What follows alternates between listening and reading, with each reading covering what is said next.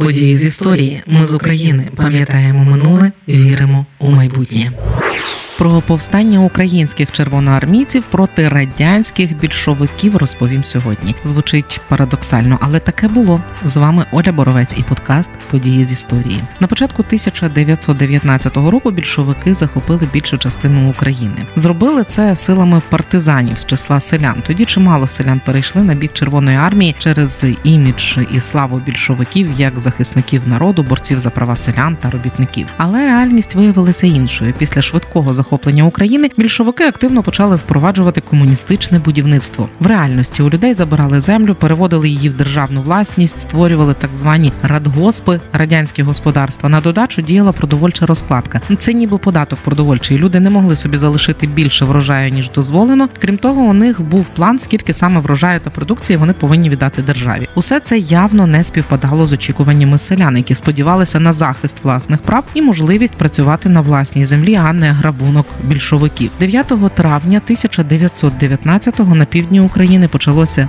велике антибільшовицьке повстання українського селянства. Його очолив командир 6-ї дивізії української червоної армії Нечипір Григор'єв. Зазначу, що за чотири місяці до повстання війська під проводом Григор'єва перейшли з армії УНР до Червоної армії. Зміна підпорядкування не змінила загалом їх суті, тобто фанатиків комунізму в їхніх рядах не було. Сам Григор'єв був симпатиком українських есерів, комуністів боротьбистів, які саме у земельному та національному питанні не дійшли з більшовиками остаточної згоди. Навіть за таких умов Григор'єв виконував накази військового командування Червоної армії на початку. Саме його війська відвоювали у Петлюрівці в Денікінців і військ Антанти міста Знам'янка, Єлизаветград, нині Кропивницький, Херсон, Миколаїв, Одесу та інші. Однак репресії більшовиків у селах ставали все масштабнішими. І 7 травня 19-го року за розпорядженням Григор'єва було арештовано більшовицьких політичних комісарів у підпорядкованих йому армійських частинах. Наступного дня, 8 травня, у Єлизаветграді, нині Кропивницький, оголосили підписаний Григор'євим як отаманом партизанів Херсонщини і Таврії універсал до українського народу. У ньому був заклик знищити знищити владу комуністів і утвердити справжню народну радянську владу. Одним із способів досягнути цього Григор'єв бачив зміну національного представництва у владі. Він наголошував, що до нових рад мають увійти представники всіх національностей пропорційно їх кількості в Україні. Тобто для українців він пропонував 80% місць, для євреїв 5% і для всіх всіх інших національностей 15% місць загалом.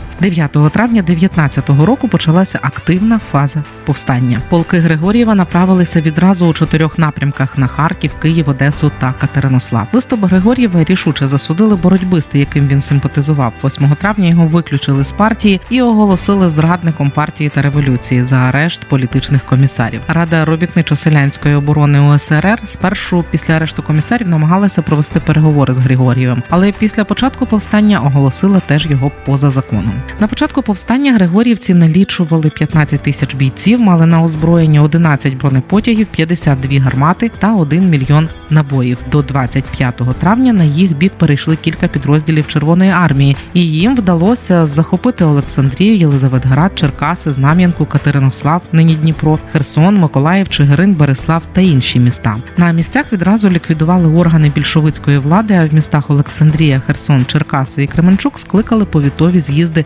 робітників, селян та інтелігенції. Попри те, що в універсалі було вказано, що вбивства без суду та мародерства будуть припиняти на місці. У більшості із зайнятих міст та містечок Григор'ївські війська влаштовували єврейські погроми та мародерства. Саме це завадило їх планам об'єднати навколо себе інших повстанців. У придушенні Григор'ївського повстання взяли участь понад 30 тисяч бійців Червоної армії і кілька селянських загонів на Харківщині та Полтавщині. Вже до 1 червня 19-го року Григор'ївців витіснили з більшості захоплених ними населених пунктів. Повстання Григор'єва мало вплинуло на розвиток ситуації в. Україні, але зірвало похід Червоної армії до Угорщини через Бесарабію. Григор'єв, сам того не усвідомлюючи, у 1919-му завадив експорту революції у Європу. В Україні ж повстання Григор'єва більшовики використали як привід для ліквідації українського фронту. У партійних звітах тоді писали: зрадницька спроба отамана Григор'єва відкинути Україну назад переможно розгромлена. Тим самим завдання українського фронту як такого може вважатися завершеним.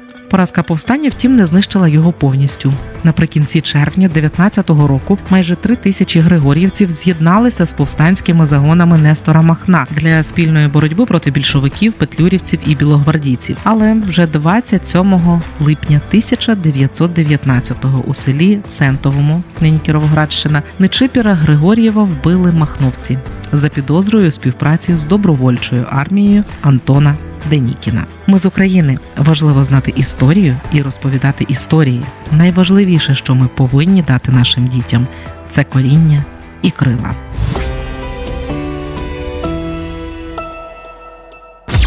Ми з України. Ми працюємо для вас. Ми працюємо завдяки вам, наші слухачі. Радіо Ми з України фінансують саме слухачі добровільними внесками. Кожен з них наш спонсор. Приєднуйся до наших спонсорів. Тепер допомогти Радіо Ми з України ще простіше. Заходь на сайт Радіо Ми з України, тисни кнопку Підтримай нас і обирай найзручніший спосіб підтримки.